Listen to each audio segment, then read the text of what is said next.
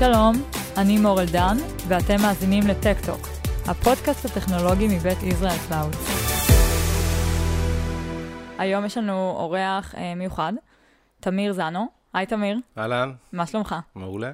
אה, תמיר הוא בעצם CTO בחטיבת הבדיקות של נס, ובאנו לדבר היום על נושא, אה, כמו שהעולם משתנה והכל הולך לענן, גם בעולם הבדיקות בעצם אה, אה, יש משמעות לדבר הזה. אה, תמיר, בוא תציג את עצמך ותכף נדבר אה, יותר לעומק על הנושא. טוב, אני ה-CTO של אה, חטיבת הבדיקות בנס. אה, לפני כשנה ככה ישבנו עם המנהלים והבנו שעולם ה-QA בעצם מש... גם כן הולך לעולמות של טכנולוגיה. והחלטנו להקים את המחלקה, כשהמחלקה, המהות העיקרית שלה זה להביא את הטכנולוגיות לעולם האפור הזה שנקרא QA, פחות או יותר. אוקיי, okay, העולם האפור הזה שנקרא QA. כן. בוא, בוא נדבר רגע על בדיקות באופן כללי, ואז באמת נבין אה, איך זה משתלב בעולם הענן ולמה זה חשוב, אם בכלל. ספר לי קצת בעצם על עולם הבדיקות, מה, מה נדרש בעצם אה, בעולם הישן ואיך זה משתנה בעולם החדש של בדיקות בענן. טוב, אז שני, קודם כל בוא נדבר קצת על שני אתגרים מאוד מאוד גדולים במעבר לענן. אז אה, אתגר הראשון זה אבטחת מידע. כולנו מבינים שככל שהזמן עובר אנחנו אה, רואים יותר ויותר מתקפות סייבר. נכון. אה, ולגופים מאוד מאוד קשה עם זה לצאת לענן, כי הם מבינים שהם יותר חשופים למתקפות סייבר, מאוד מאוד מפחדים, הם לא יודעים איך הם הולכים להתנהל עם זה. נושא נוסף זה עלויות של הענן. העלויות בענן, אם לא יודעים לנהל אותן בצורה אפקטיבית, אז למעשה אנחנו מוציאים אפילו יותר כסף מ on-prem.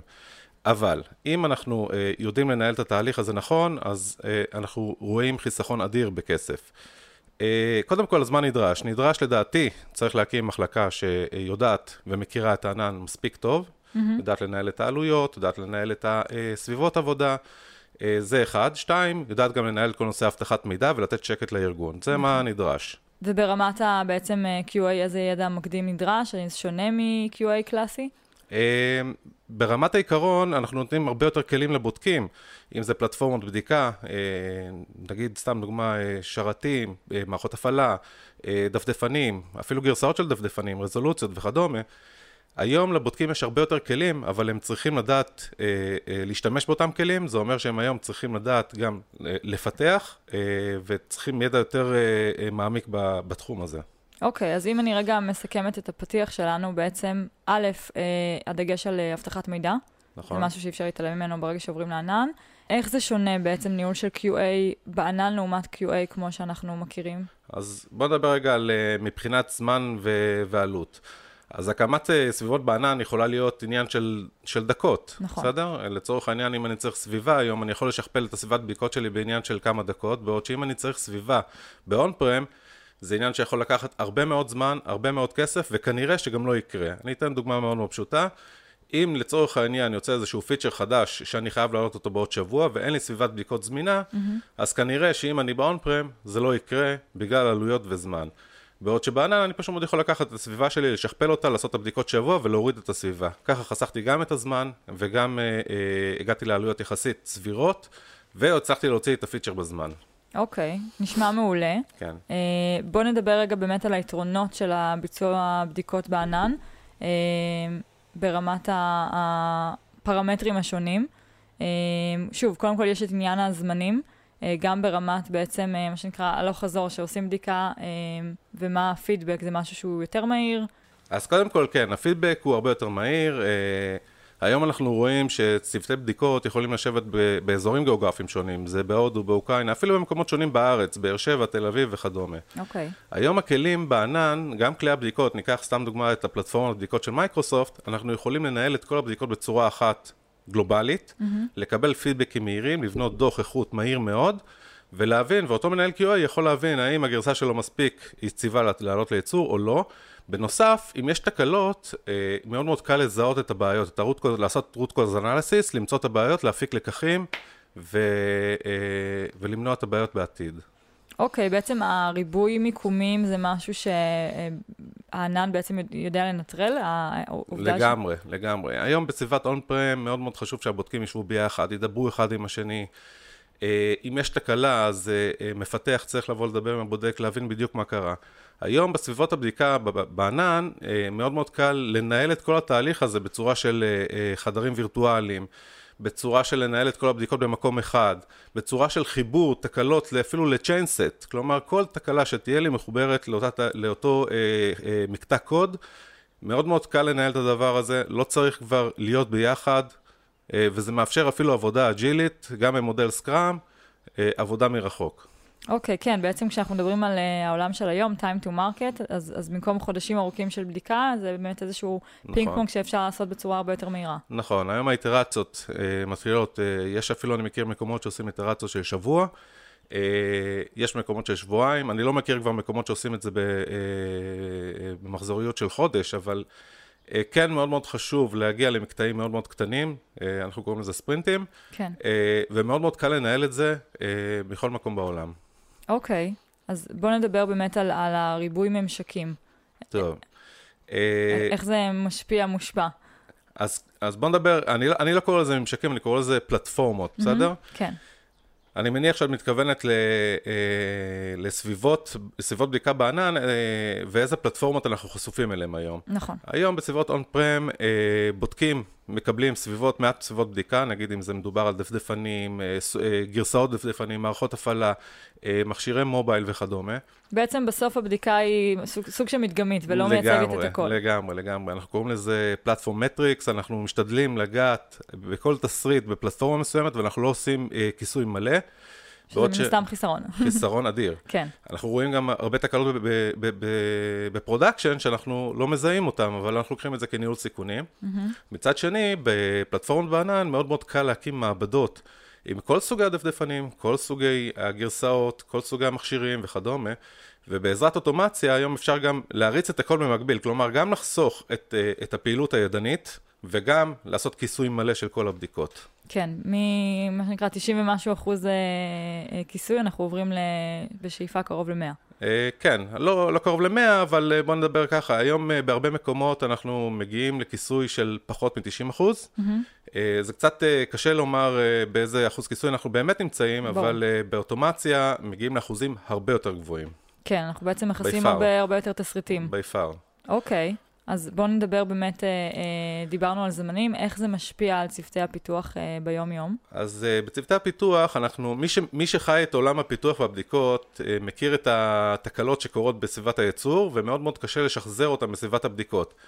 כלומר, אה, מפתח שרוצה לתקן תקלה והוא לא מזהה אותה, הוא יכול לחקור אותה במספר שבועות אפילו, ועדיין לא למצוא את הבעיה. יש עשרות אם לא מאות מימים בנושאים האלה. לגמרי, לגמרי, לגמרי. אה, בענן מאוד מאוד קל לקחת את הסביבה עצמה, את הסביבת ייצור, לשכפל אותה לסביבת בדיקות, והנה לך תקלה משוחזרת ותהליך מאוד מאוד מהיר. אה, אותם מפתחים יכולים למצוא את אותן תקלות ולתקן אותן בצורה מאוד מאוד מהירה, בלי להפריע אגב אה, לבודקים בסביבה, בסביבת הבדיקות הרגילה שלהם. אוקיי, okay, יפה. בעצם מה שנקרא, מבחינת הצוותי פיתוח זה הרבה פחות תסכול והרבה יותר תוצאות. לגמרי. מה ברמת קסטומיזציה, התאמה יותר אישית של הכלים בעולם הזה? תראי, היום יש כל כך הרבה כלים אה, שמתחדשים כל הזמן, אם זה באוטומציה, גם של בדיקות, גם של אה, אה, deployment, תהליכי פריסה בעצם, גם מבחינת כלים, אה, כלים שעושים בדיקות עומסים, וכן הלאה. זה כל יום נוצר כלי חדש, עם פלטפורמה חדשה, שיטת פיתוח חדשה.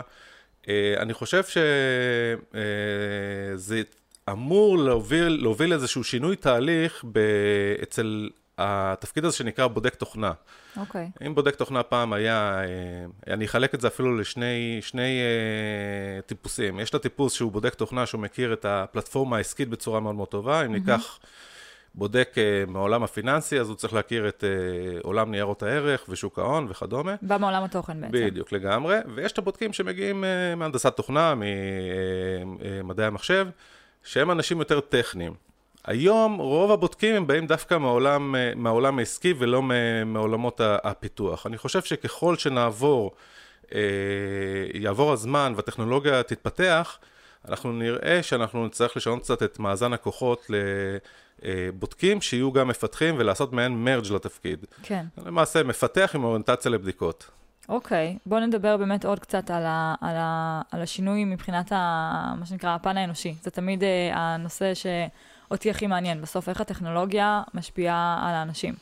מה, מה נדרש מבעצם אה, בודק אה, אה, תוכנה בעולם החדש שלא היה נדרש בעולם הישן? תראי, העולם החדש הוא למעשה עולם אג'ילי, הוא עולם של אה ריצות קצרות ועבודה צוותית. Mm-hmm. אה, כאלה צוות אנחנו מבינים שכל אחד, שחקן צריך לדעת לעשות, לעשות בעצם מה שהשני עושה, בסדר? Okay. אוקיי. ולכסות אחד על השני. אה, וככל שאנחנו עובדים בצוותים אה, הטרוגנים כאלה, אני מניח שהבודקים יצטרכו לדעת לפתח טוב יותר, ולדעת להכיר את עולמות הפיתוח בצורה מאוד מאוד מעמיקה, mm-hmm. ולא להכיר רק את, ה, את הקצה של המערכת, כן. להכיר את כל הממשקים. בעוד שמהמפתח אנחנו כבר מצפים לדעת להוציא תוצר איכותי. כלומר, הבודק... המפתחים אה, יצטרכו בעצם לייצר יכולות בדיקה נכונות יותר, טובות יותר, ו... והפוך. הבודקים יצטרכו לייצר יכולות פיתוח חזקות יותר, ה... וגם להכיר את הסיסטם מן הסתם. שוב, בעצם האינטרוולים הקצרים גורמים לזה שהמחיצה יורדת. זה וה... לא רק האינטרוולים, זה עבודת צוות עצמה. כלומר, כשאנחנו צוות, אז יש ציפייה שכולם יהיו שווים, וכל אחד ידע לעשות מה שהשני עושה, פחות או יותר, אבל עם אוריינטציה לכיוון שלו. כלומר, בודק הוא בודק, מפתח הוא מפתח, זה נכון. אבל עדיין אני מצפה מהבודק שיבין איפה פיתחו, באיזה אזור הם פגעו, איזה ממשקים יש לי וכדומה. אוקיי, okay, בעצם אתה נדרש עדיין להיות מאוד מקצועי בתחום שלך, ו- אבל גם טיפה יותר ורסטילי. לגמרי. אוקיי, okay, זה, זה מעניין, אבל, אה, אבל שוב, מאפיין, אה, אה, מאפיין את העולם החדש. כבר, לגמרי. אנחנו לא כל אחד בנישה הצרה שלו, אלא באמת לגמרי. צריך לדעת לתת תמונה קצת יותר רחבה. אוקיי, דיברנו קצת על החיסכון. אה, בעצם גם בזמנים, גם בעלויות. נכון. אה, ומצד שני, אני, אני רואה פה גם את נקודת התורפה. בעצם, אה, אם לא מתנהלים בצורה נכונה, אז, אז דווקא ברמת העלויות, מה שנקרא, הבילינג יכול להשתולל. נכון. Uh, תראי, היום בענן את משלמת, התשלום הוא pay per use. כן. Uh, השתמשת, שילמת, לא השתמשת, לא שילמת, אבל ברור לכולנו שכל סביבת בדיקות היום היא לא מתופעלת 24/7. באים הבודקים, יש להם את תשע שעות עבודה שלהם, אם יש אוטומציה אז יש לנו חלק מתוך התשתית שלנו עובדת באמת 24/7, אבל לא כולה. אה, בעוד שיש גם הרבה צרכים לכל ארגון להרים כל מיני סביבות אה, זמניות, בסדר? כן. אם אנחנו יודעים לנצל את זה ולעבוד בצורה יעילה, אנחנו יכולים לחסוך הרבה מאוד כסף, אבל אה, בצורה, אם אנחנו נסתכל מנגד, אנחנו נבין שאם אנחנו לא ננהל את זה קשורה ולא ננהל את זה נכון, כלומר, סתם דוגמה, הרמנו סביבה לשבוע ושכחנו להוריד אותה, בזבוז של כסף מיותר. ולראייתך בעצם מי אחראי על זה? זה כל אחד? או, או שיש מישהו בארגון שזה התפקיד שלו, להסתכל על תמונת מאקרו הזאת ו... אני חושב שארגונים קטנים יכולים באמת להתנהל uh, בצורה שבאמת uh, יהיו כמה אנשים שיהיו אחראים על זה, אבל בארגונים מאוד גדולים אין מנוס מלהקים מחלקה שתנהל את התהליך הזה. Uh, יש ארגונים היום עם מאות uh, מפתחים שיש להם גישה לסביבות הייצור, להרים סביבות, להוריד סביבות. לא מומלץ לתת לכולם את הגישה הזאת, כי כל אחד uh, מסתכל על הצד שלו עדיין. נכון. Uh, ולכן מאוד מאוד uh, מומלץ או להחזיק חברה שמתמחה בתחום הזה ויודעת לנצל בצורה מיטבית את כל הרכישות של, של החומרה, התוכנה וכ, וכדומה. או פשוט מאוד להקים את המחלקה הזאת פנימית. אוקיי, okay, כן, זו נקודה מעניינת. באמת, רק שבוע שעבר הייתה לי שיחה עם מישהו, שהיום הרבה, בעצם לתוך המחלקות כספים נכנסים ממש אנשים טכניים. נכון. באמת בגלל הדבר הזה. נכון, כי זה, זה מאוד מאוד קשה. אתה כבר לא קונה, מה שנקרא, ברזלים ו- ויודע כמה זה יעלה, אלא שוב, יש פה איזשהו עניין של ניהול נכון כן, בשוטף. ש... זה נכון, כי שיטת התמחור מאוד מאוד קשה. אם אני אקח סתם דוגמה את אג'ור uh, בעולם uh, בדיקות העומסים. Uh, הם, הם מבקשים תשלום של user וירטואלי per דקת זמן. Mm-hmm. מאוד מאוד קשה להבין כמה תעלה לי בדיקת עומסים. נכון. ולכן חשוב שישב מישהו שיבין בדיוק אה, אה, מה התקציב של אותה בדיקה ואיך הוא, הוא משחרר את התקציב ומה הוא נותן לאותו אה, איש עומסים אה, מבחינת אה, resources וכדומה. אה, כן, זה, זה, זה, זה לא קל. זה חשוב גם כדי להרגיע את ה-CFO בין היתר. לגמרי. אוקיי, בסדר גמור. תנהלו את זה נכון, זאת השורה התחתונה. נכון, לגמרי, לגמרי חייבים. בסדר גמור. תודה רבה שהיית איתנו, ותודה לכם שהקשבתם. נשתמע בפרק הבא.